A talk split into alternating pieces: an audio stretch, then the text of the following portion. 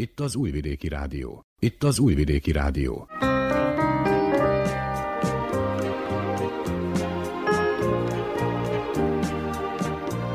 Egészségügyi mozaik.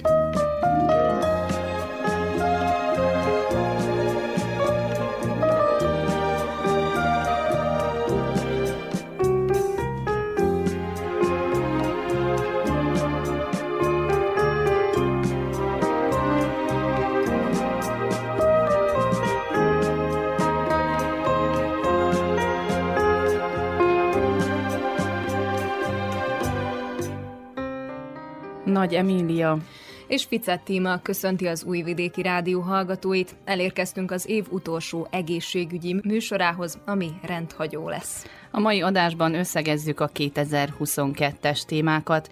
Ezekből hallhatnak most egy válogatást, a teljesség igénye nélkül.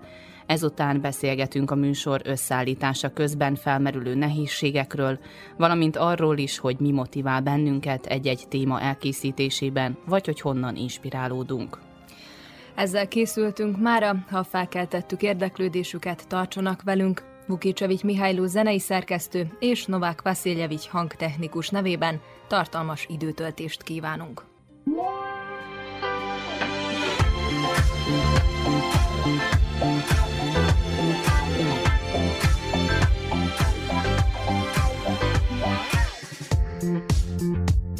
When you come after me and I go after you, when both of us are doing what we want to do, we both lie to each other, don't care much for the truth. But tell me something, tell me something. Who's hurting? Who? Who's hurting?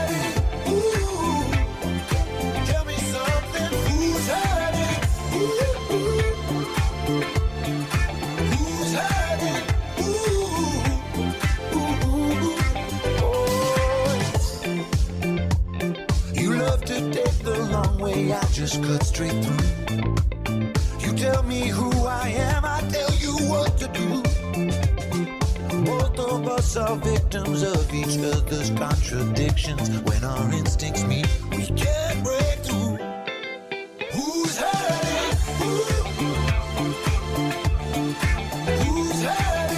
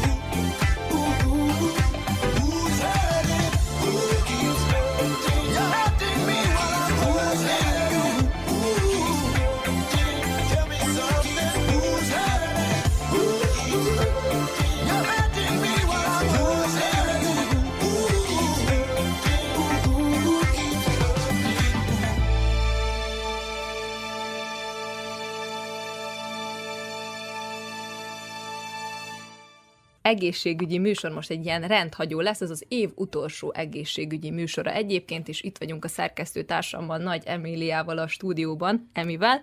Szia Timi, igen. Szia, és hát arra gondoltunk, hogy akkor így összegeznénk az évet, hogy hogyan is telt el így a műsor szempontjából, Kezd el akkor te, mivel te vagy a rangidős, te most már lassan öt éve vezeted az egészségügyi műsort. És mondjuk mit tapasztalsz, miben volt más az idei, mint a többi? Azt mindenképpen észre lehet venni, hogy a, az alanyok egy kicsit tartózkodnak még mindig. Tehát amikor, most ugye mondod, hogy én kezdtem az olyan akkor kétezer-tizenhat-tizenhétben, akkor más volt, ugye még nem ismertük a koronavírus sem, és, a, és az emberek is egy kicsit hajlandóbbak voltak nyilatkozni. kétezer-húsz óta azt lehet tapasztalni, hogy visszahúzódnak egy kicsit. Ugye, ugye az orvosok is, mert ők ugye pláne tudják, hogy ez mivel jár, mi a veszély.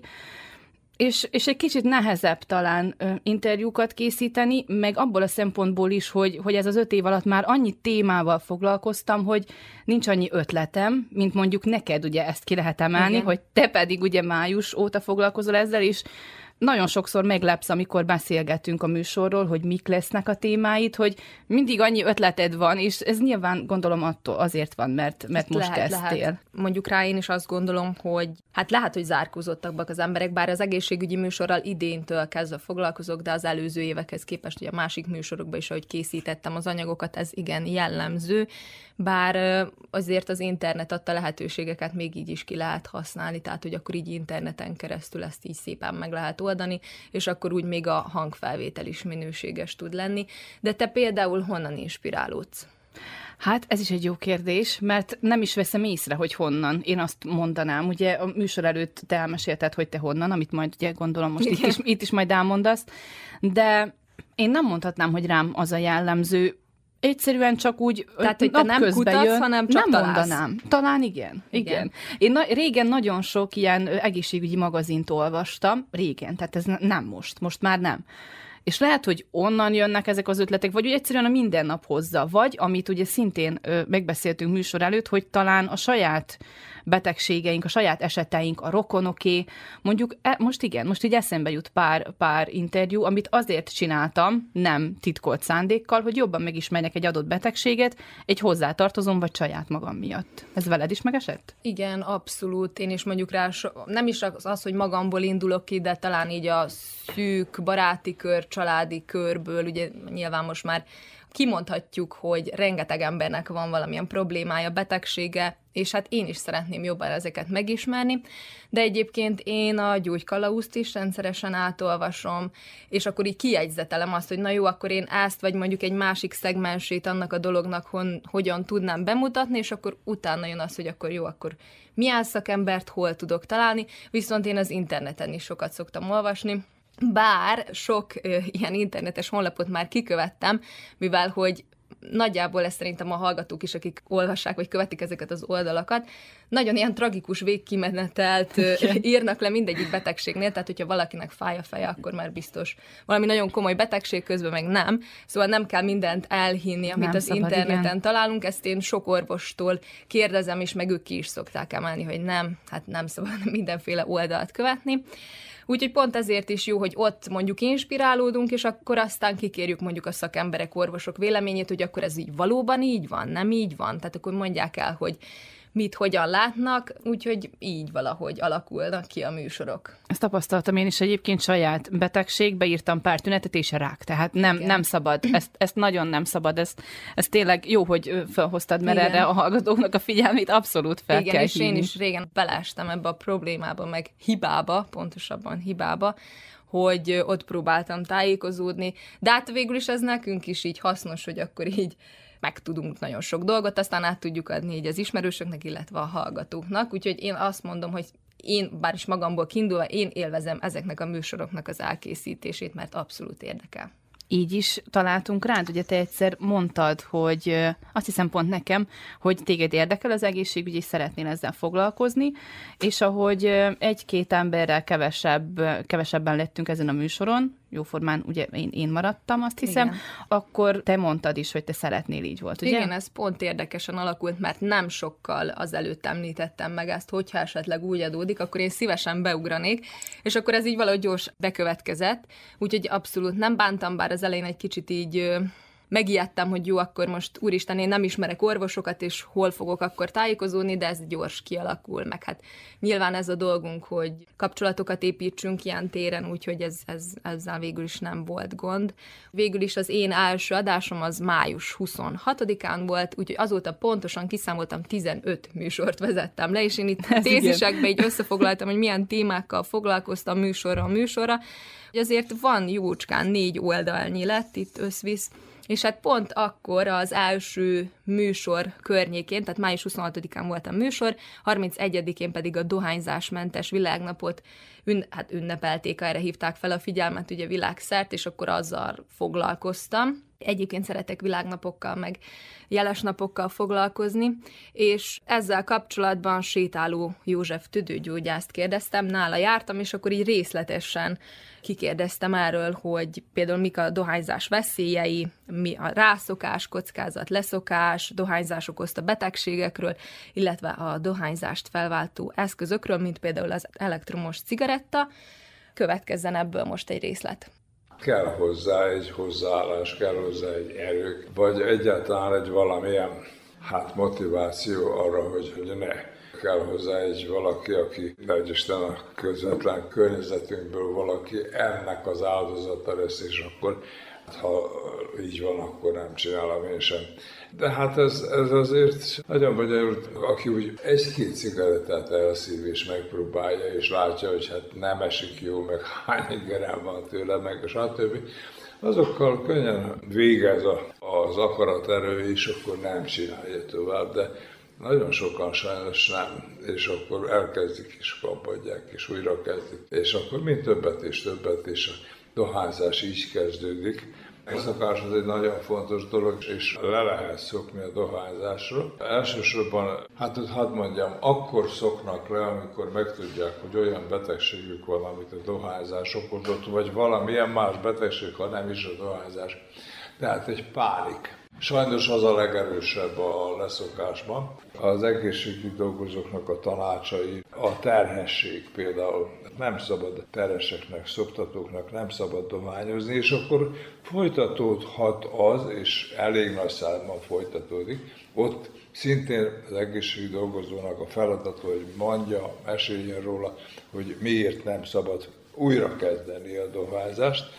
Vagy pedig, hát most mondjam azt, hogy a betegség után, egy szívinfarktus után könnyebben abba hagyja a dohányzást valaki. De olyan is van, aki abba hagyja azért, mert végighallgattam egy beszélgetésünket. De akkor hogyan ajánlod, hogyha például aki nagyon erős dohányos, lehetnek tünetei, hogyha, hogyha leteszi a cigarettát? Egy abszinenciális szindróma, tehát hiányzik a szervezetben egy valami, amit éveken keresztül használt.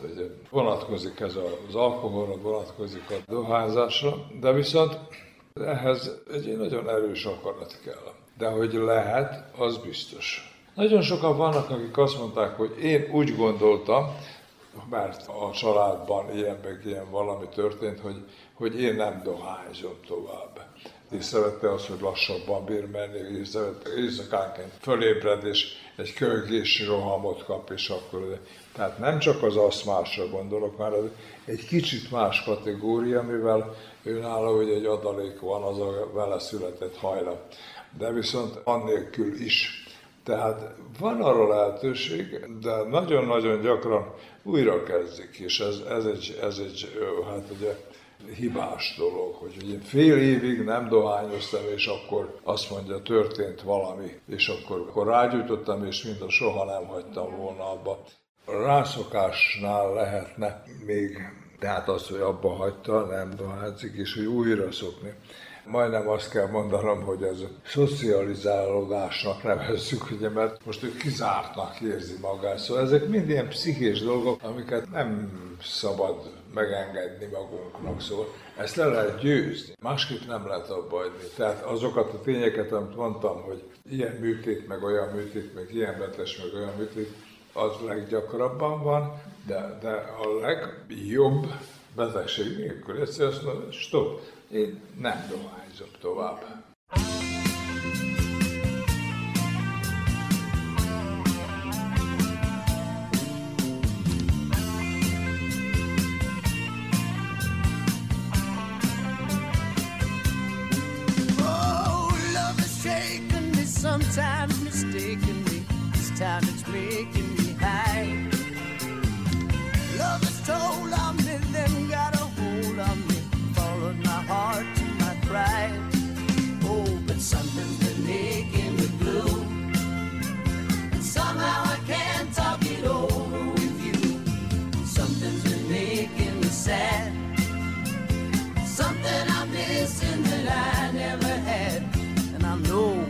digging the blue is losing you.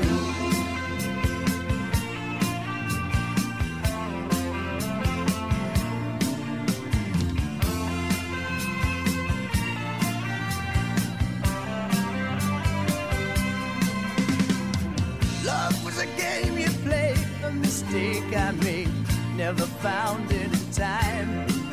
I thought love was alive again, then it died again, leaving me wondering why. Oh, and something's been making me blue, and somehow I can't talk it over with you. Something's been making me sad, something I'm missing that I never had, and I know it's making me blue, it's losing you. What is this feeling that keeps you revealing your pride? Why don't you listen? You can't reminisce on the times that you loved you alive. Oh, I know, but love was so real to me. How does it feel to be telling yourself it's a lie? But now love's got me wandering, got me fumbling, got me stumbling by. Oh, but something's been making me blue, somehow I can't talk it over with you. Something's been making me sad, something I'm missing that I never had, and I know it's making me blue, it's losing you. Oh, I know it's making me blue, it's losing you. Yes, I know it's making me blue, it's losing you. Kedves hallgatók, folytatjuk rendhagyó egészségügyi műsorunkat, méghozzá Emi hangfelvételével, témájával. Miről fog ez szólni, vagy miről szólt pontosabban, mivel hogy ezek ismétlések? Igen, ez a beszélgetés az én időről fog szólni. Azért gondoltam ezzel a témával foglalkozni, mert szerintem mindannyiunknak szüksége van arra a napi öt-tíz percre, akár fél órára, de majd elmondja a szakember, hogy egy kicsit mentesítsük magunkat a, a munkahelyi stressztől, egy kicsit elengedjük magunkat. Ez, ez sokféleképpen valósulhat meg egyébként, ez is el fog hangozni. Hát akkor hallgassuk meg ezt a hanganyagot, tehát az én idő, vagy a me time, így is szokták mondani, ez egy angol kifejezés, mindenki számára fontos, ugye, és ha nem is érezzük a szükségességét, kell néha csak magunkkal foglalkoznunk. Ilyenkor kikapcsolódunk, és a lelki egészségünket ápoljuk. Pap Ágota pszichológus nyilatkozott a témával kapcsolatban. Hát az én idő, amit a me time-ként is gyakran olvashatunk a szakirodalomban, olyan, mintha egy új fogalom lenne, vagy olyan, mintha nemrég fogalmazódott volna meg bennünk, illetve a, a köztudatban, miközben talán korábban is voltak ilyen időszakok, vagy, vagy fél órácskák, órácskák, csak nem tudtuk ennyire nevén nevezni a gyereket. Erről az időszakról úgy beszélünk, hogy egy olyan idő, amit önmagunkra szánunk, ekközben olyan dolgokat végzünk, ami nem kötelezettség, nem munka, nem megfelelés, nem elvárás, és nem mások igényeinek a, a kielégítése, hanem valami olyasmi, ami számunkra fontos, élvezetes, általa töltődünk, erősödünk, érzelmileg stabilizálódunk, egyszerűen csak kifújjuk magunkat, nem feltétlenül kell, hogy ez aktív legyen. Nagyon sokfajta én idő van, és az én idő nem azonos a szabadidővel. Mert a szabadidőben sok mindent lehet végezni, ott másokhoz is tudunk kapcsolódni, ott lehet barátokkal is találkozni. Az, hogy a barátokkal való barátkozás én időnek számít-e, ez egy vitatandó kérdés, mert ilyenkor azért gyakran mások problémáit halljuk, vagy, vagy nehézségeit, és akkor megint nem feltétlenül a töltődésről szól számunkra az az időszak. Persze van olyan, aki, aki, akit azt tölt, ha nem a sajátjával foglalkozik, hanem a máséval, egy kicsit kinevetve ezt a helyzetet, de azért ezek sokkal inkább olyan időszakok, amikor tényleg tudunk magunkra figyelni. És nem feltétlenül szól ez arról, hogy akkor meg kell megoldanunk a problémáinkat, vagy, vagy mindenféleképpen egy mély önismeretben lenni. Egyszerűen csak töltődni ebből az időszakból, hogy amikor visszalépünk ezt az időszakot lezárva az életünkbe, tehát folytatódik az, amit előtte befejeztünk, hogy akkor több erővel, több lelki erővel fussunk neki, vagy ne annyira vigyük a saját érzelmi nehézségeinket bele azokba az aktivitásokba, esetleg a gyereknevelésbe, vagy a párkapcsolatunkba, hanem hogy ott tudjunk úgy lenni, ahogyan úgy igazán szeretnénk, tehát a legjobb formánkban. Egyedül kell lenni, hogyha mondjuk én a szobában olvasok, és a párom ugyanúgy az én idejét tölti, mondjuk a számítógépeit, vagy ő is olvas, akkor az már nem én idő, hogyha együtt vagyunk, de nem, nem, például nem kommunikálunk közben? Mi azt gondolom, hogy ezt tekinthetjük én időnek. A digitalizációt egy kicsit szeretjük ilyenkor kizárni. Ez érdekes, mert ma nagyon gyakran azt halljuk, hogy valaki átfutja a Facebook, vagy bármilyen közösségi oldalát, esetleg feltölt valamit, ami jó érzéssel tölti el. Elsősorban nem tekintjük ezt én időnek, mert hogy megint egyfajta digitális térben vesszük magunkat körül olyan ingerekkel, ami szólhat megfelelésről, szólhat valaminek a megmutatásáról.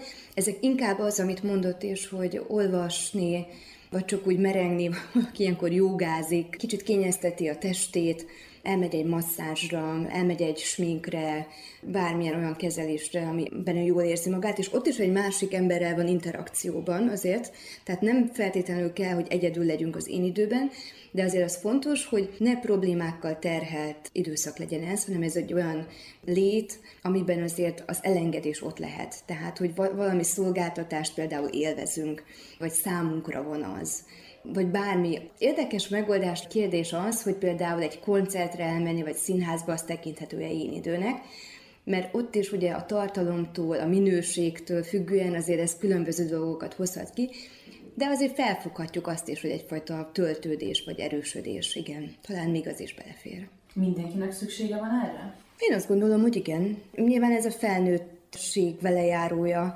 Azért egy gyereknek az én ideje más, mert mert ők azért kifejezik a játékon keresztül is azt, hogy szükségük van erre, és hogy az fontos, hogy ilyenkor számukra is egy kicsit kizárjuk a digitális világot, mert ez megint nem én idő, pláne mert beindított olyan kommunikációkat, amik elvehetnek belőlük, és nem hozzájuk adnak. Úgyhogy akkor javítanék, talán már a kamaszoknak is szükségük van én időre, tehát lehet ebbe bele nevelődni, vagy nevelni egy gyereket, de akkor ezt tiszteletbe is kell tartani. Tehát ha azt tanítjuk, hogy, hogy legyél egy kicsit el önmagaddal, csinálj valamit, ami neked fontos, vagy amit jobban érzed magad, akkor ennek legyen egy eleje, egy vége, és legyen egy rendszeressége. És ugye az is érdekes, hogy ne várjunk azért egy-két alkalomtól csodákat. Tehát ez nem úgy történik, hogy beszervezem az adott napba az én időt, és akkor tutira jobban leszek, vagy iszonyatosan nem tudom, és stabilá válok. Ennek van egy folyamata, mire beépül a mindennapokban, mire, mire elfogadom azt, és elfogadja a környezetem is azt, hogy ez az én életem részévé válik.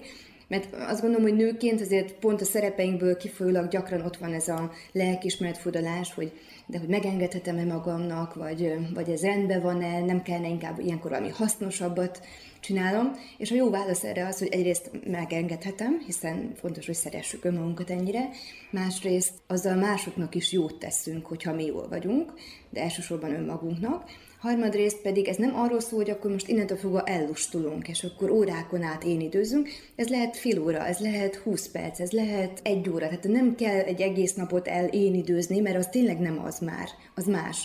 Az akkor egy kirándulás, vagy nyaralás, vagy pihenés, vagy üdülés, vagy wellness spa, az egész másról szól, és ne is keverjük össze a kettőt, de hogy ez egy olyan rövid időszak, amit azért lelkiismeret-furdalás nélkül tudunk, vagy kellene, hogy tudjunk végezni, vagy szentelni önmagunknak.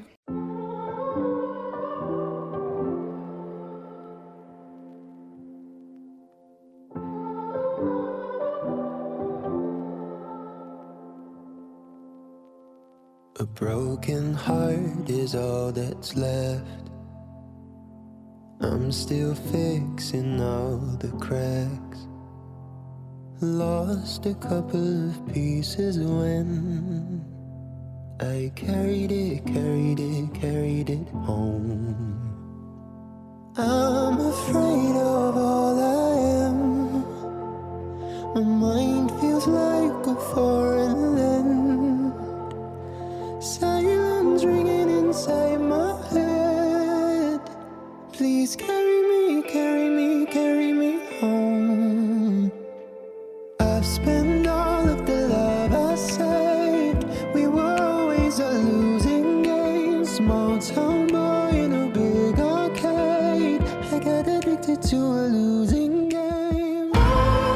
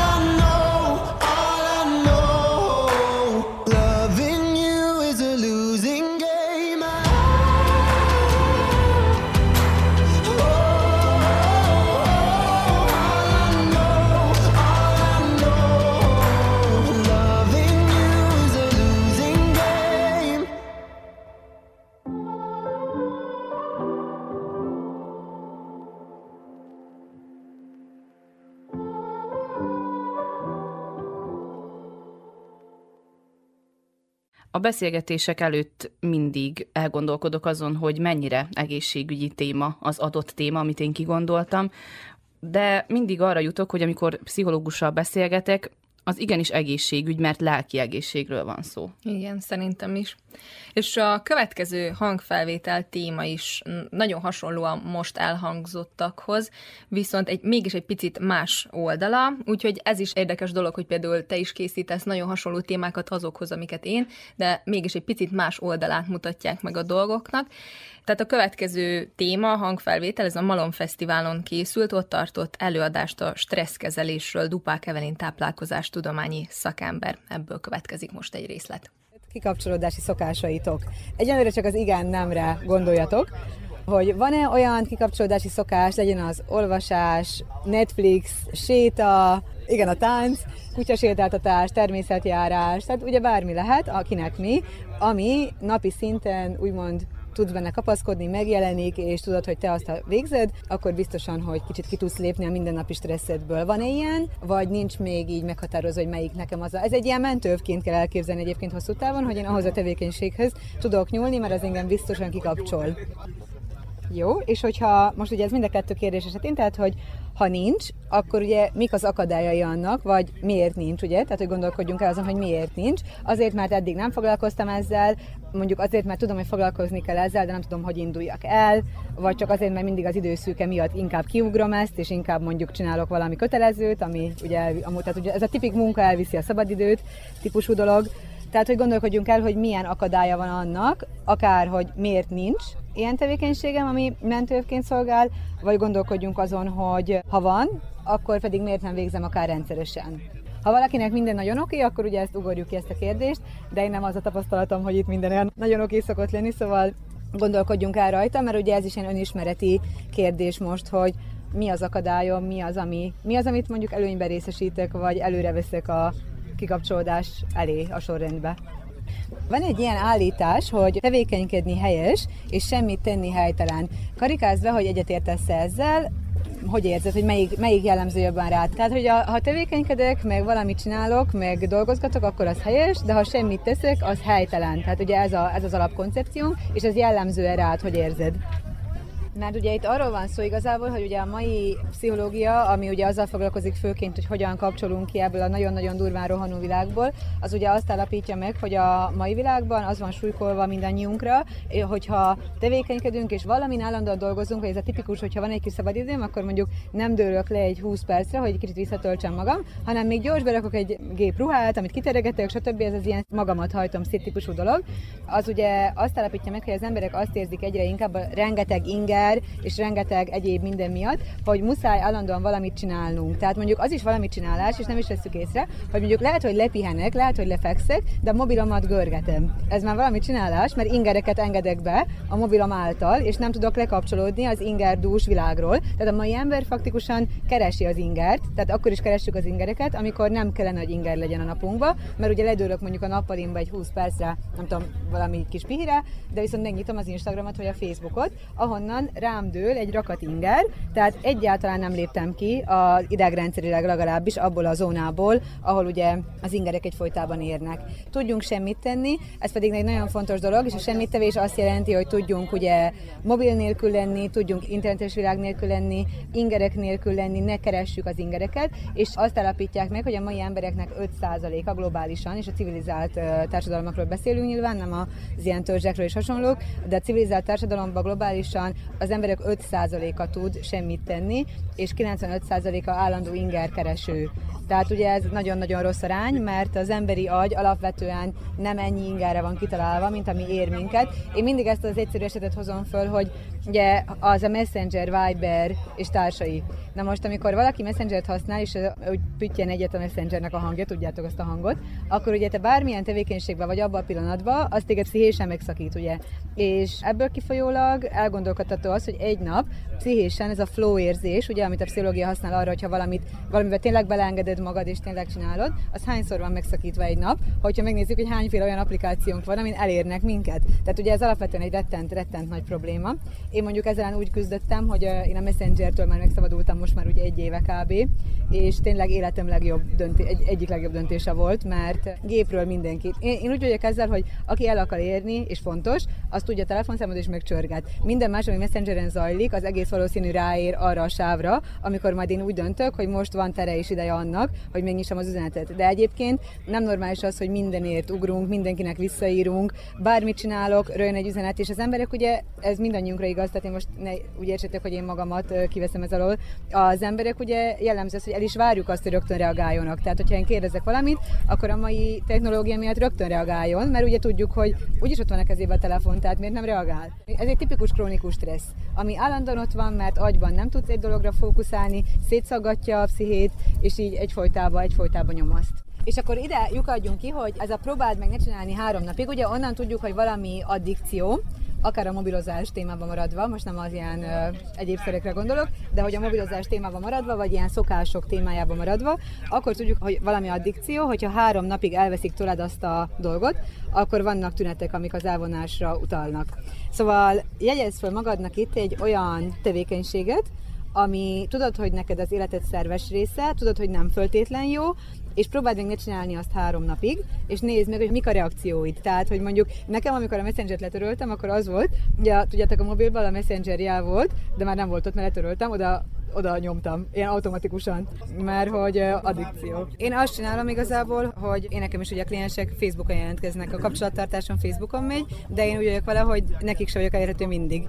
Mert a munkád nem szabad, hogy nulla huszonnégy legyen, ugye? Tehát, hogy azért sávokat kell hagyni. Tehát gondolkodjatok el ezen, tényleg olyat választhatok azért, ami nem egy ilyen nagyon nagy ugrás, hanem egy kis apróság, amit úgy ki tudsz próbálni. Akár egy applikációnak a letörlése, mobil használat, kine- most csak itt pár ilyen iránypéldát próbálok adni, de hogy ezekbe gondolkodjatok, hogy ilyen kis apróságokban, amit mondjuk jövő héten bármikor kipróbálhatsz.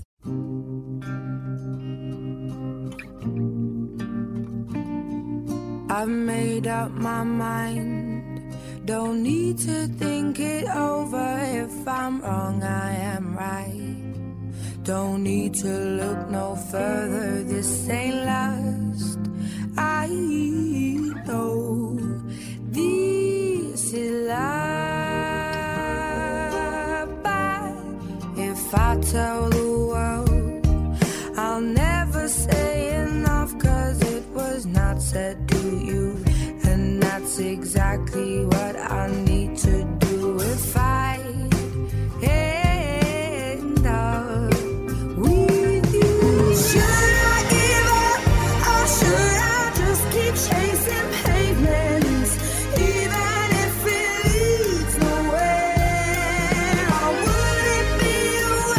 Even if it leads nowhere, I wouldn't be away.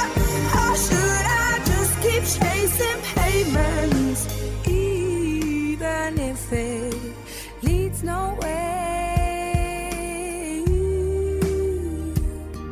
I build myself up and fly around in circles, waiting as my heart drops and my back begins to tingle. Finally, could this be it? Oh, sure.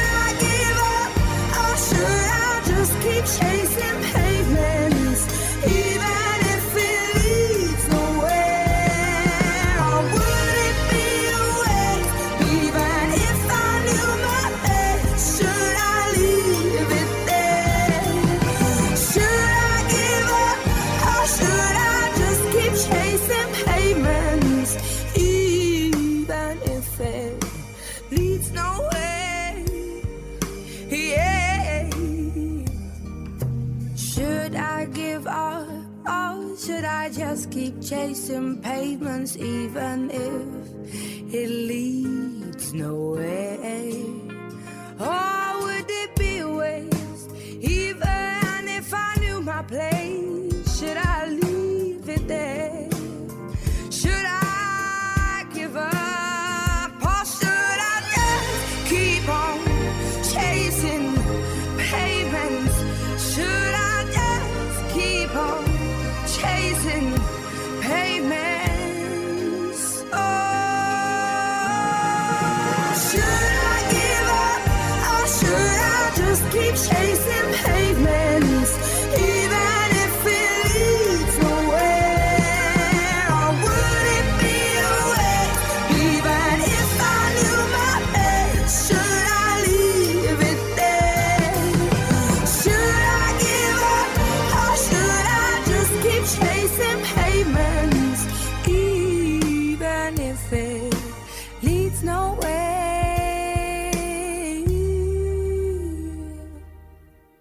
Kedves hallgatók, Önök az Újvidéki Rádió egészségügyi műsorát hallgatják, méghozzá a kétezer-huszonkettes év utolsó műsorát, és az előbbi néhány percben Emília hanganyaga. Most nem is, az enyém volt, te következel most, ugye? Igen, igen, igen, csak Dupák Evelint hallgattuk. Igen, csak arra gondoltunk még azt is elmondani, hogy a szünetben is egészségüggyel foglalkozunk, tehát a, a fekete kömény mag, ugye te hoztad igen, fel, igen. hogy az is mennyi mindenre jó, és te is elmondtad, hogy szeretnéd elkezdeni használni, és a, az én párom is használja, mivel tényleg nagyon sok mindenre jó, és ezzel majd akkor foglalkozol, ugye egyszer? Igen, nagyon szeretnék pont erre felhívni a figyelmet, hogy mennyi mindenre jó, mert én mondjuk immunerősítés céljából kezdeném el inni, Emília párja pedig az aszma. aszma. Igen. És most, ahogy így utána olvastunk, tényleg nagyon sok mindenre ajánlják, például az allergiás reakciókra, cukorbetegség, inzulinrezisztencia, meg hát itt egy csomó mindent felsorolnak, még akár a májbetegségek, koleszterin szint csökkentés, emésztési problémák, gyulladás csökkentő, sok oldalú, igen. sok oldalú. Úgyhogy hát még a zenei szünet alatt is erről beszélgettünk Emíliával, és akkor most fog jönni a te témád.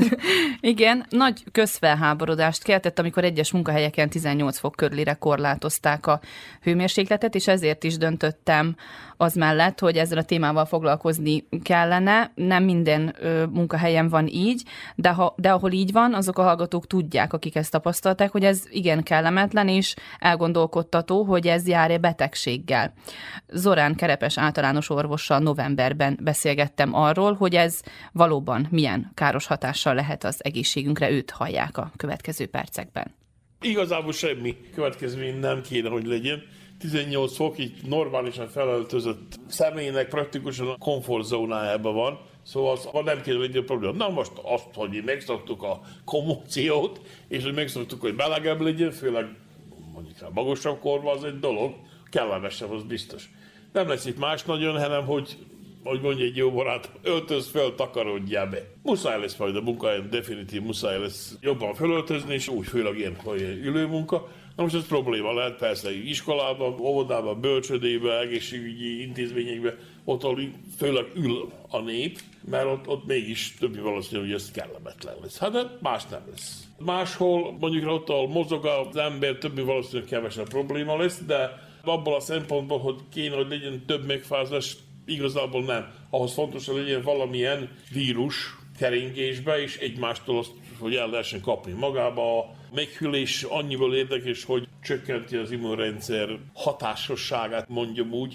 Abból a szempontból érdekes, de a hidegtől igazából meg lehet fagyni. Magában hideg vírus nélkül nem fog okozni megfázást, az aztán definitív biztos. Na, azért ajánlom a rizikós csoportoknak, idősebbek, betegek, krónikus betegfélek, hogy persze vegyék fel a gripa elleni vakcinát, az észszerű lenne abszolút. Kerülni a tömeget, abszolút maszk használás, C-vitamin, ilyen immunerősítő dolgok, az, az mind oké. Okay. És persze felöltözni. A D-vitamint szokták még ugye ajánlani a téli időszakban, ez mennyire a, fontos? Mondják az utóbbi időben úgy, hogy olvastam még, ahogy a literatúrát követő valamennyire még mindig, ha bár nyugdíjban vagyok. Azt mondják, hogy kell ezer-kétezer egységet mindenféleképp naponta bevinni, de nem szabad túlzásba vinni sem, mert igen, tudod, komoly negatív mellékhatása lehet a hipervitaminózisnél.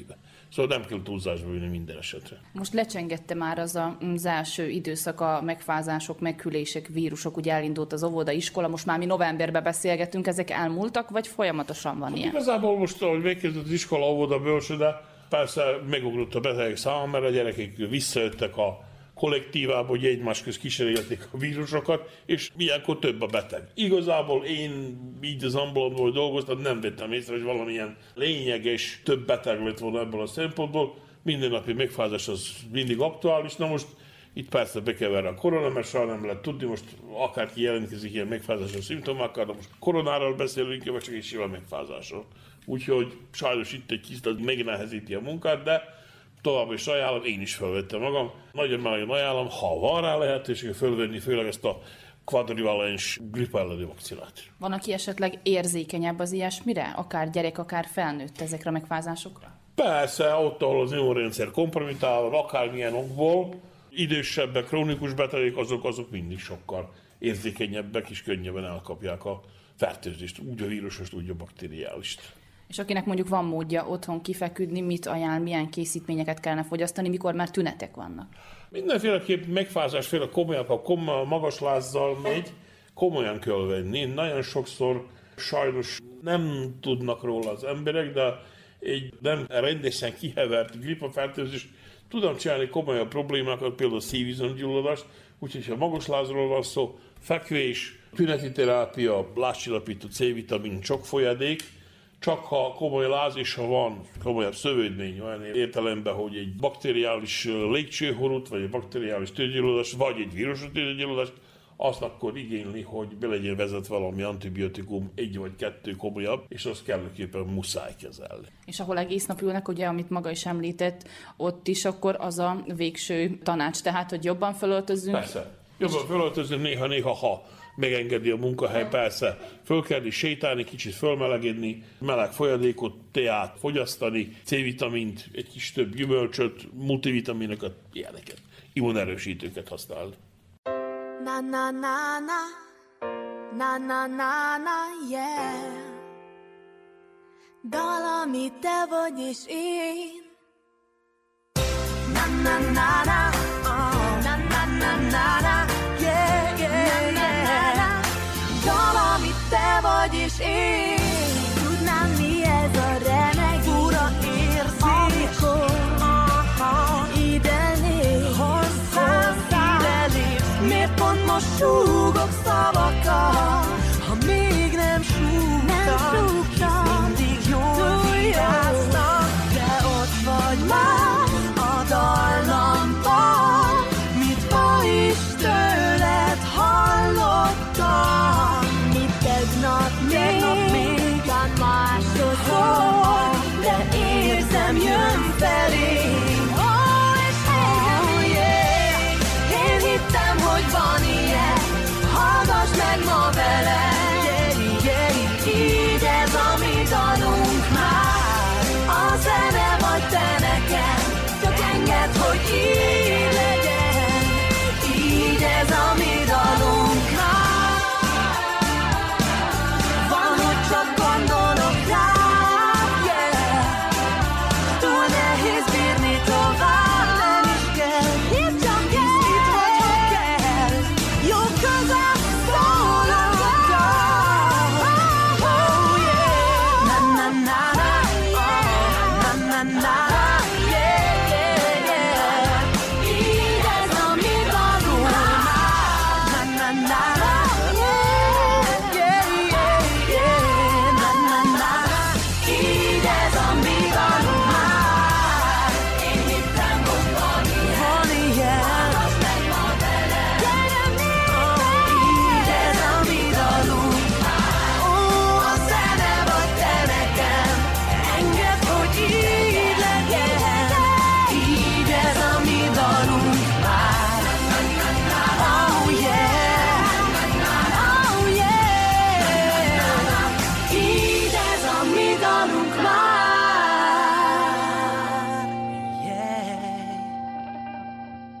még egy témára maradt időnk, és hát azt gondoltam, hogy akkor ez legyen fogászat.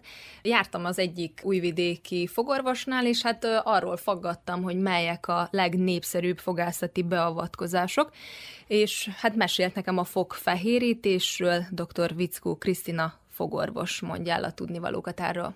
Valójában a fogfehérítés az egyik legkeresettebb fogászati beavatkozás, attól függetlenül például van, akinek van rossz foga, szúvas foga, és nem azt keresi, hogy most megjavítsa előbb a fogait, sajnos, hanem hogy előbb kifehérítse őket. Valójában ez a széles fehér mosoly ma már ugye divat is. Az érdekes, hogy a fognak a színét valójában a fogzománc alatti dentin adja, ami főként ilyen örökletes tényezők befolyásolják, de nagyban kihat az is, hogy milyen italokat, milyen élelmiszert fogyasztunk. Itt főként a fekete kávé fogyasztására, áfonya, szörp, vörösbor gyakori fogyasztása elszínezi a, a fogzománcot, vagy a dohányzás is. De hogyha mondjuk valaki rendszeresen kávézik, dohányzik, és hogyha mondjuk leáll velük, vagy rendszeresen tisztán tartja, mossa a fogát, akkor ezt lehet kompenzálni? Vagy így is úgy is besárgul neki a Lehet kompenzálni, szóval van, akinek eredetileg annyira fehér a foga, hogy semmilyen rossz szokás nem fog kihatni rá, még hosszú távon is, hogyha használja az ilyen italokat. Szóval maga a fehérítő anyag az ilyen különböző termékekben, ami benne van, az ilyen hidrogén-karboxid, ami valójában azt úgy is el tudjuk képzelni, ami fordrásznál, mikor a, a lányok hajtincseket húznak ki, ilyen blansa, szóval maga a fehérítő anyag húzza ki a pigmenteket a fogzománcból. És a fogfehérítésnek két típusa létezik, lehet rendelőben elvégezni, vagy akár otthon is, de fogorvos felügyelete alatt, és olyan fehérítő anyagok használatát ajánljuk persze, amíg tesztelve vannak, és a fogorvos ajánlja. Különböző áruházakban lehet sokfajta fehérítő anyagot látni, ami nem éppen biztonságos, és roncsolhatja a zománcot. Itt jelentkezhet erős fogérzékenység, akár a zománcot is roncsolhatjuk annyira, hogy ilyen kis lukak is jelentkezhetnek a zománcnak a felületén. Ez vissza nem fordítható dolog? Vissza nem fordítható dolog. És például a fogkrémek, amik azt hirdetik, hogy fogfehérítésre vannak, ezek valóban fehérítik a fogakat, vagy ugyanolyan fogkrém van minden fogkrémben?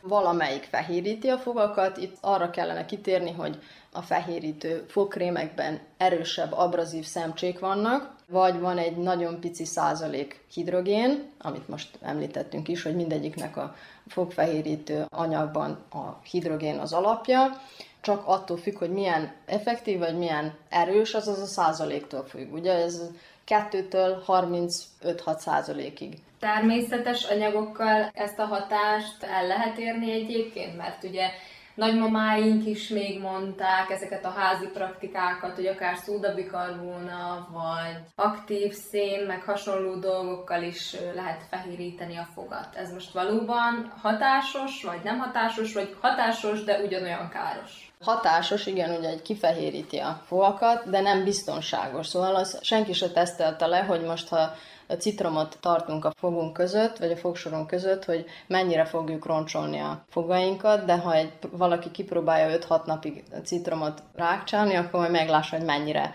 fájdalmas, és nagyon gyorsan el fog állni attól a metódustól. A szódabikarbóna meg inkább akkor ajánlott, mikor nagymamák azért ajánlották, amikor a protézisük, kivehető fogpotlásuk, mikor begombásodott, vagy a szájüreg, mikor gombás, akkor azt csinálták, az is ajánlott ma, szóval az a gyógyszer rá, hogy a fogpótlást betesszük egy csésze vízbe, és egy kanál szódabikarbonát teszünk abba a pohár vízbe, és olyan szódabikarbona alapú krémeket ajánlunk, hogy ez a gombás infekció elmúljon. Másrészt, szóval ez nagyon effektív arra, másrészt pedig a szódabikarbona fehérítésre, ha valaki használja, az nagyon abrazív, és valójában dörzsöli és sérti a fogzománcot, szóval az nem ajánlott. Lehet olvasni az interneten ilyen cikkekben, hogy az ilyen citrusfélék után várni kell fél órát legalább, tehát nem szabad fogat mosni sem. Demineralizálja a zománcnak a felületét. Káros, igen. igen. Így akkor például ajánlott is egy limonádé után egy-két korty vizet inni, hogy a, a nyálból remineralizáljon a fognak a felülete, azaz, hogy ne hasson olyan sokáig az a citromsav a szájüregben. De más citrusfélek is, vagy csak a citrom hat? Minden citrusféle, Minden szóval a, a narancstól a grépig, csak megvan ugye, melyiknek mekkora a százaléka ezeknek a savas anyagoknak, de itt kiemelném azt is, hogy nem csak a gyümölcs eredetű üdítők károsak, hanem a Coca-Cola nagyon káros, a vörösbor is nagyon savas, vagyis mindegyik borfajta. Az otthoni opciónál, amikor otthon fehéríti a páciens a fogait, akkor előbb egy átlátszó sínyt kell készítenünk a felső és az alsó fogsorra, az valójában egy átlátszó fólia. Szóval először a páciens álljon a rendelőbe, lenyomatot veszünk, és az alapján készítünk egy átlátszó fóliát, amilyen kis kamrák vannak rajta, és beletesszük a fehérítő gélt. Azaz a, a pácienst utasítjuk, hogy hogy használja a gélt, és a gél erősségétől függően harminctól kilencven percig, vagy akár egész éjjel tartja fönt a fogsorán ezt a fóliát, és így fehéríti akár tíz napig is, még meg, ne, meg nem lesz elégedve a fognak az árnyalatával, míg mikor a rendelőben fehérítünk fogat, akkor az megvan egy óra alatt. Nagyobb koncentráció hidrogént használunk, és ú vé lámpával erősítjük a hatását. Milyen időközönként lehet ezt csinálni, hogy ne legyen káros? Mondjuk egyszer egy évente, de nem többször attól. Inkább arra szoktuk fölhívni a figyelmet a pácienseknek, hogy fogfehérítés után kerülje, amennyire bírja ugye ezeket a nagyon színes italokat, és öbligesse ugye vízzel ki, miután, ha éppen ivott is ilyen italokat, hogy minél maradandóbb legyen az eredménye a fehérítésnek. A fehérítés általában fájdalommentes folyamat, de érzékenységgel vagy enyhe fájdalommal járhat, de ez egy átmeneti állapot, és ilyen érzékenységcsökkentő pasztákat ajánlunk, például ez a Sensodyne vagy az Elmex fogkrém. Szóval az a lényeg, hogy az ajánlat, hogy olyan termékeket használjon a páciens, amit a fogorvos ajánl. Tarka minden, ami megjelenik, és ezt nem tesztelik. Szóval ezt tesztelt, ez mikroszkóp alatti nézik a zománcra, hogy hogy hat ki a, ez a hidrogén olyan százalékban, hogy tehát biztonságos legyen. Mindenképpen konzultáljon mindenki a fogorvosával, mielőtt vásárol ilyet. Igen, vagy hogy ne vásároljon áruházba fogfehérítőt. Szóval a fogfehérítést rendelőben kell végezni, fogorvos felügyelete alatt, nem pedig otthon, saját kezűleg. Van olyan, akinek nem ajánlott, mert hogy eleve érzékenyebb vagy gyengébb a foga? Ha érzékeny valakinek a foga, akkor nem akarja majd fehéríteni a fogát, mert fájdalmas folyamat lenne. Szúvas foga, vagy ha rossz fogai vannak, akkor az tényleg nem ajánlott, mert megvan a prioritás, hogy mit kellene először megcsinálni, és az az esztétikai pillanat, ezt a végére kellene hagyni, mikor tényleg minden foga egészséges.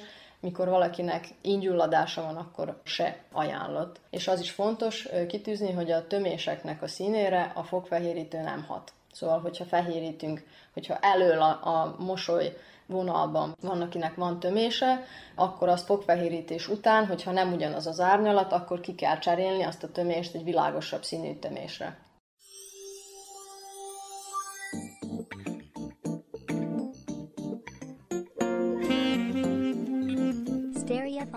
Timi, van még egy kérdésem, te próbáltál-e bármilyen házi praktikát a fogaid fehérítésére?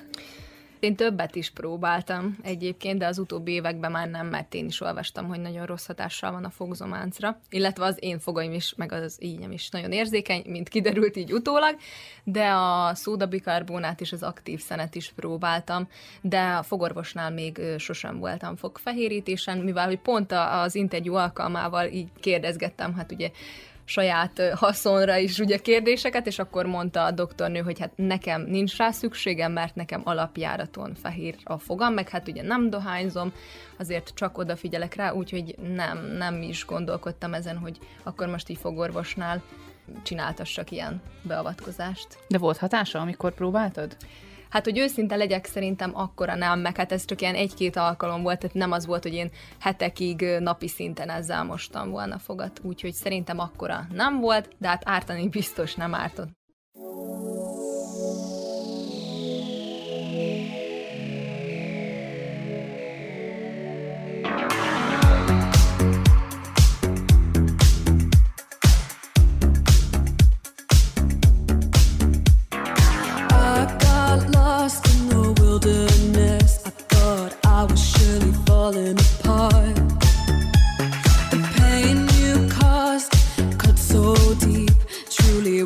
So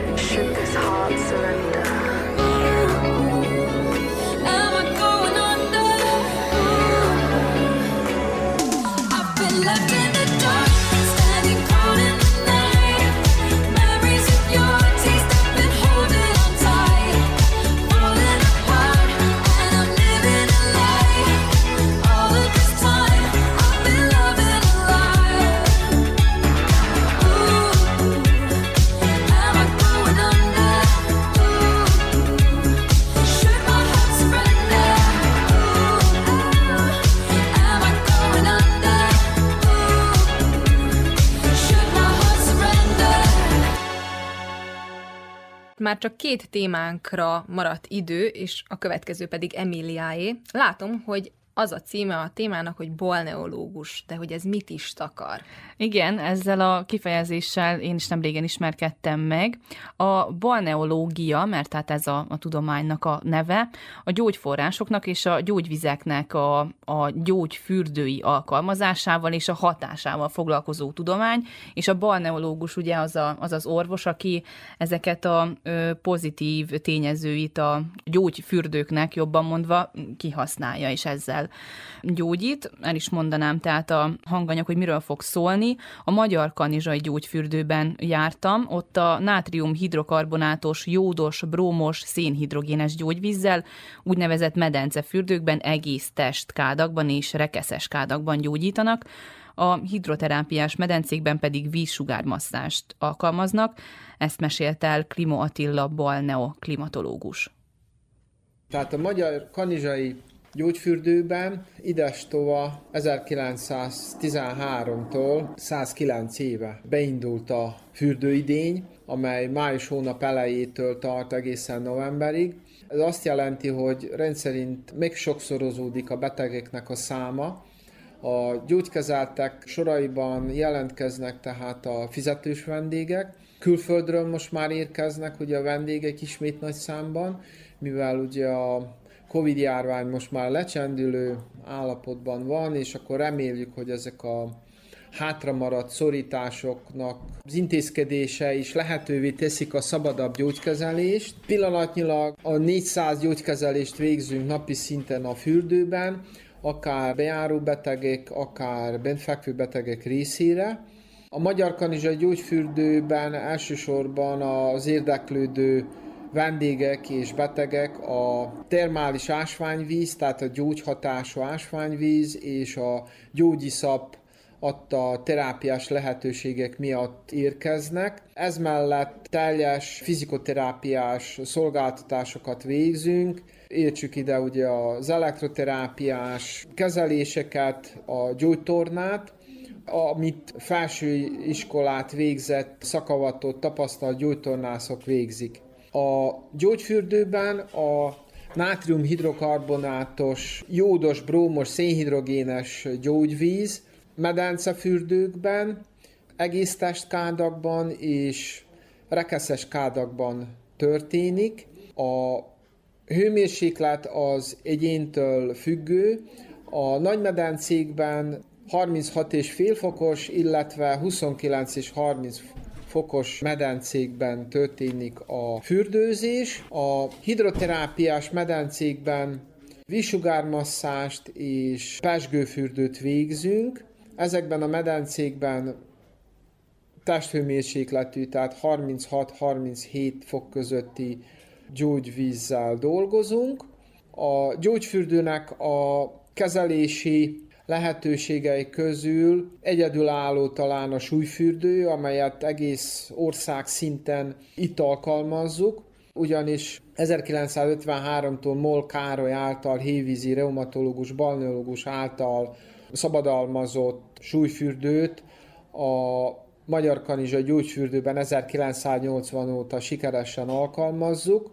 Ennek az eljárásnak köszönve nagyon sok egyént megszabadítottuk a műtéti beavatkozástól, amit a gerincen szoktak végezni ugye az újvidéki és a belgrádi klinikai központokban. Az iszapkezelést mind a két épületben, tehát az Akvamarinban és az Abellában is végezzük. A patinásabb, régebbi Abella épületében iszapfürdővel rendelkezünk, tehát ez is egyedülálló kezelés, mivel a Rusanda fürdőben, Melencében szintén, ahol gyógyiszap kezelést végeznek, tehát helyi kezelést, pakolásokat, illetve kisebb kádfürdőkben történik az iszapkezelés. Nálunk ez egy kb. három-négy személyre alkalmas iszapfürdő, amelyben egy alkáli, pé há-tartalmú ásványvízzel kevert márgát állítunk össze, amelyben az egyének tíztől tizenöt percig, tehát fokozatos lemerüléssel és fokozatos időtartam növeléssel tartózkodnak. A gyógyiszap kezelés részleges testbemerítéssel indítjuk, majd pedig egész testű iszapkezelésben részesülnek az érdeklődők. Ez egy negyvenkét hőfokos, relatív egy ritka, ritka közeg, amelyben nagyon szeretnek elsősorban az egészséges vendégek tartózkodni, ugyanis a, egy ilyen meleg közegben elég sok ellenjavallata van az egyénnek, úgyhogy nem tud mindenki egy ilyen iszapfürdőbe kezelést végezni. Kitűnő hatással van az egész testre, tehát egy roboráló, immunjavító hatással rendelkezik, nem beszélve ugye a helyi testrészeknek a feljavításában, amelyekben csökkenti ugye az izomgörcsöt, a az izületeknek ugye a merevségét, vérbőséget okoz, és ez miatt utána feljavul a tornateremben ugye a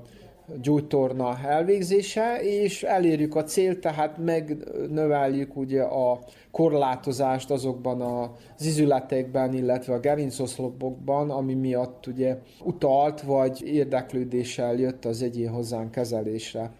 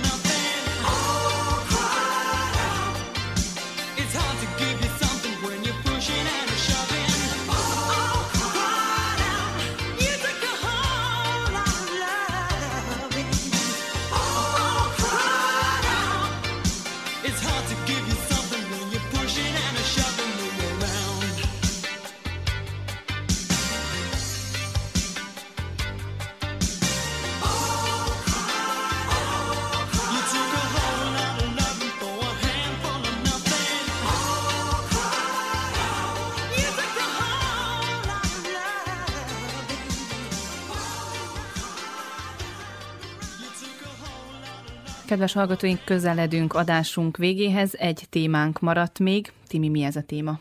Ez a menstruációs kehely az eddigi kiválogatott témák között nem volt ilyen női-női problémákkal foglalkozó, és ez valójában nem is egy probléma, de nagyon érdekes dolog. Ugye ez a menstruációs kehely a múlt század találmánya, de széleskörűen csak az elmúlt években, évtizedekben terjedt el, és hát nagyon nagy előnye, hogy ez orvosi szilikonból készül, környezetbarát, és hosszú távon még pénztárcabarát is, és hát ezt egy felhasználótól kérdeztem meg, aki már évek óta próbálgatja, használja, de egyébként hát én előttáról nem nagyon hallottam, és az egyik kolléganő ajánlotta, hogy jó lenne akkor erről is egy kicsit tájékozódni, informálódni, és akkor én ezt így kikérdeztem az egyik nőgyógyásztól, akihez mentem interjút készíteni, szóval ő nekem így konkrétan meg is mutogatta, hogy milyen félék és fajták vannak, mert hogy van nagyobb, kisebb, többféle formájú, úgyhogy ez egy nagyon érdekes dolog, és hát szerintem akkor hallgassuk meg, hogy mit mond Maraczkó Ágnes, aki több mint négy éve felhasználója ennek az eszköznek. A menstruációs kehelyjel egy négy éve találkoztam, és azóta folyamatosan használom a mai napig is, és úgy érzem, hogy ezzel a kehelyjel én egész életem végéig, vagyis addig, ameddig ugye a menstruációm még meg lesz, addig én ezt használni fogom, hiszen ez egy nagyon szuper jó dolog, és mindenkinek csak ajánlani tudom. És hon hallottál róla, vagy, vagy hol tűnt fel előtted ez a dolog? Az internet volt a segítségemre, ott találkoztam először ezzel a fogalommal, nem is tudtam előtte, hogy ez létezik, hogy ez egy ilyen valós dolog. Én nekem az iskolában például ezt még nem tanították sehol, se az általánosban, se a, a középiskolában. Mondjuk rá például kérdezgettem középiskolás lányokat, és ők mondták, hogy őnekik például már ott az órákon, őnekik ezt bemutatták. Már tartottak ezekről és az ilyen dolgokról előadásokat, és ott nekik részletesebben bemutatták, hogy ez igazából micsoda, meg hogy, hogy létezik az ilyen dolog. Voltak fenntartásaid, vagy azonnal tudtad, hogy ez egy neked való dolog lesz? Ez egy olyan dolog, hogy ez nagyon ritka az az olyan ember, aki elsőre meg fogja találni a neki passzoló kelyhet, és igazából ez egy olyan dolog, ez egy hosszú távú folyamat, ameddig megtalálja az ember, hogy melyik is az, amelyik neki jó, illetve melyik az, amelyik neki beválik. Ez egy, mint ahogy említettem, hosszabb folyamat, itt több hónapon keresztül próbálgass az ember, hogy neki ez a kehely, ez megfelel, az ő paramétereinek ez, ez jó, illetve hogy, hogy egyszerűen tud vele élni ugye a mindennapjait. Az én tapasztalatom az igazából az volt, hogy a jó kelyhet választottam, viszont ugye az a felhelyezési módszer, az nem egy olyan dolog, amit ugye az ember elsőnek tud. Több hónapon keresztül próbálgattam, és akkor utána viszont sikerült annyira kidolgozni ezt a módszert, hogy most már minden alkalommal, amikor felhelyezem a kelyhet, akkor az úgy rögtön a helyére kerül és passzol. Ja, például valaki hosszabb útra megy, akkor ezt így hogyan tudja kivitelezni? Akár mondjuk egy cserét, vagy a fertőtlenítés. Igazából szerintem ez is olyan dolog, hogy most ki mennyire találja fel magát. Problémamentesen meg lehet oldani akár a kicserélést egy olyan helyen, ahol a mosdóban a higiéniai feltételek nincsenek adva. Igazából, amit ilyenkor az ember tud használni, az például egy vízes zsebkendő, egy üveg víz, és igazából már ennyi is. Amikor ugye otthon van az ember, illetve ugye nő, akkor az a legkönnyebb, ugye, hogyha szappanos vízzel elmossa ugye a kelyhet használat után, és akkor úgy helyezi vissza, miután szépen lemosta vízzel, viszont feltételezzük egy benzinkúton visz magával egy kis vízes zsebkendőt, még vizet, amivel leöblíti, majd visszahelyezi, és gond nélkül tudja használni bárhol. Kifőzni ajánlatos vagy a ciklus előtt, vagy a ciklus után. Közben nem, közben csak az a legajánlatabb, hogyha az ember miután ugye kiüríti, akkor szépen elmossa vízzel, szappannal, átmossa szintén ugye újra elöblítse vízzel, és akkor visszahelyezi. Miért nem szabad közben kifőzni, tehát a ciklus közben, hanem csak előtte, csak utána? Miért ajánlatos így? Igazából csak annyi nem szükséges. A menstruációs kehely az orvosi szilikonból készült, az pedig ugye azt jelenti, hogy ezen a szilikonon a baktériumok, vírusok, stb. Ilyen mikroorganizmusok nem bírnak megtapadni. Na most ugye akkor, amikor az ember ezt a kelyhet ugye kiveszi, stb., akkor azt átlagban gyorsan vissza is teszi, mert hát ugye egy kelyhet használ az ember, vagy jobb esetben ugye van nála kettő, de mivel ez egy hosszabb folyamat, hogy most az ember mindig kifőzze, átlagban ezt csak ennyivel meg bírja oldani, hogy elmossa.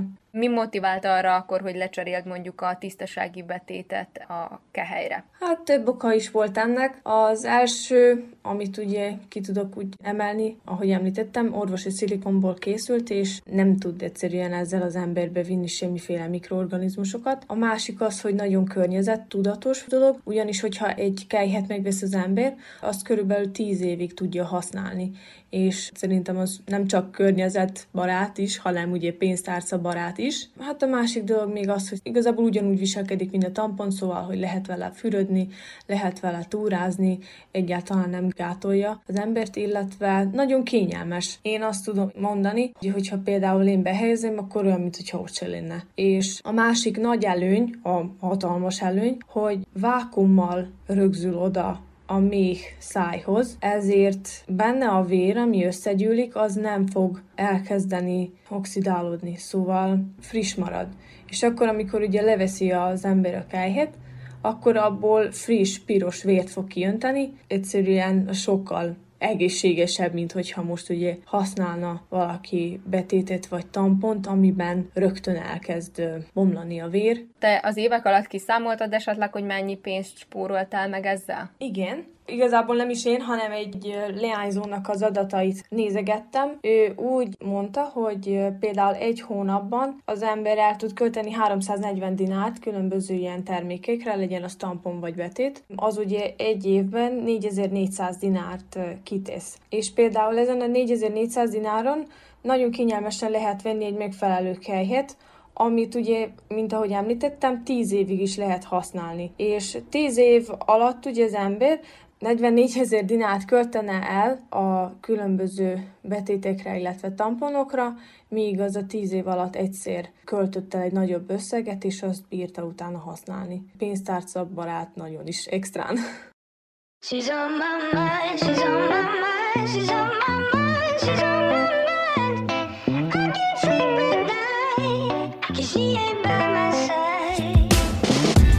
I've seen a lot of pretty faces, ain't nobody like you, and I never had a love like the one we knew. Tell me why I had to play the clown, always messing around. I can't stop thinking how I let you down, down, down. She's on my mind, she's on my mind.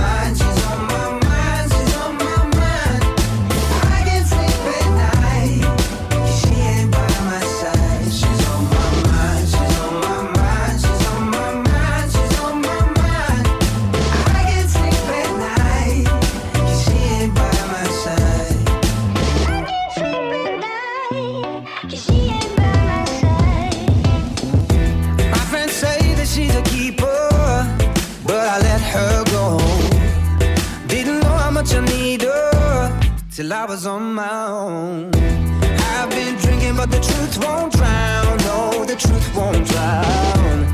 Bad medicine won't go down, down, down. She's on my mind, she's on my mind. She's on my mind, she's on my mind. I can't sleep at night, 'cause she ain't by my side. She's on my mind, she's on my mind. She's on my mind, she's on my mind. I can't sleep at night.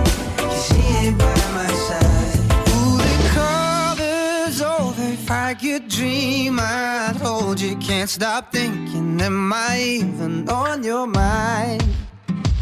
Now the nights are cold, I miss you on my shoulder, miss your hair on my cheek every night.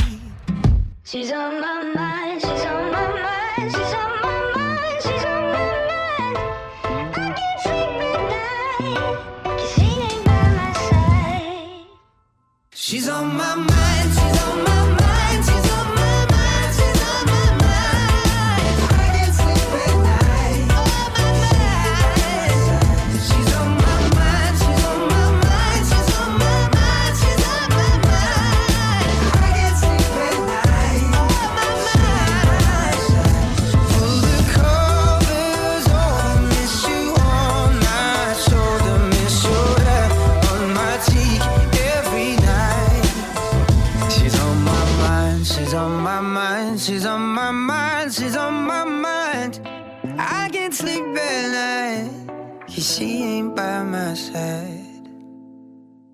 Elérkeztünk a kétezer-huszonkettes év utolsó egészségügyi műsorának a végéhez. A mai adásban összegeztük az idei évben elkészített témákat, kivágogattunk néhányat a teljesség igénye nélkül, ezekből hallhattak részletet. Ezután beszélgettünk a műsor összeállítása közben felmerülő nehézségekről, valamint arról is, hogy mi motivált bennünket egy-egy téma elkészítésében, vagy hogy honnan inspirálódtunk. Vukicsevics Mihailo zenei szerkesztő és Novák Vaszíljevics hangtechnikus nevében Nagy Emília és Ficett Tíma köszöni meg hallgatóink figyelmét. Műsorunk visszahallgatható a double-u double-u double-u pont r t v pont r s per hu honlapon, a médiatárban az egészségügyi mozaik cím alatt. Az egészségügyi műsorral a jövő héten is a szokásos időben, csütörtökön délelőtt a tíz, és az esti ismétlésben a nyolc órai hírek után jelentkezünk. További jó rádiózást és sikerekben gazdag új esztendőt kívánunk! One, two, three, and...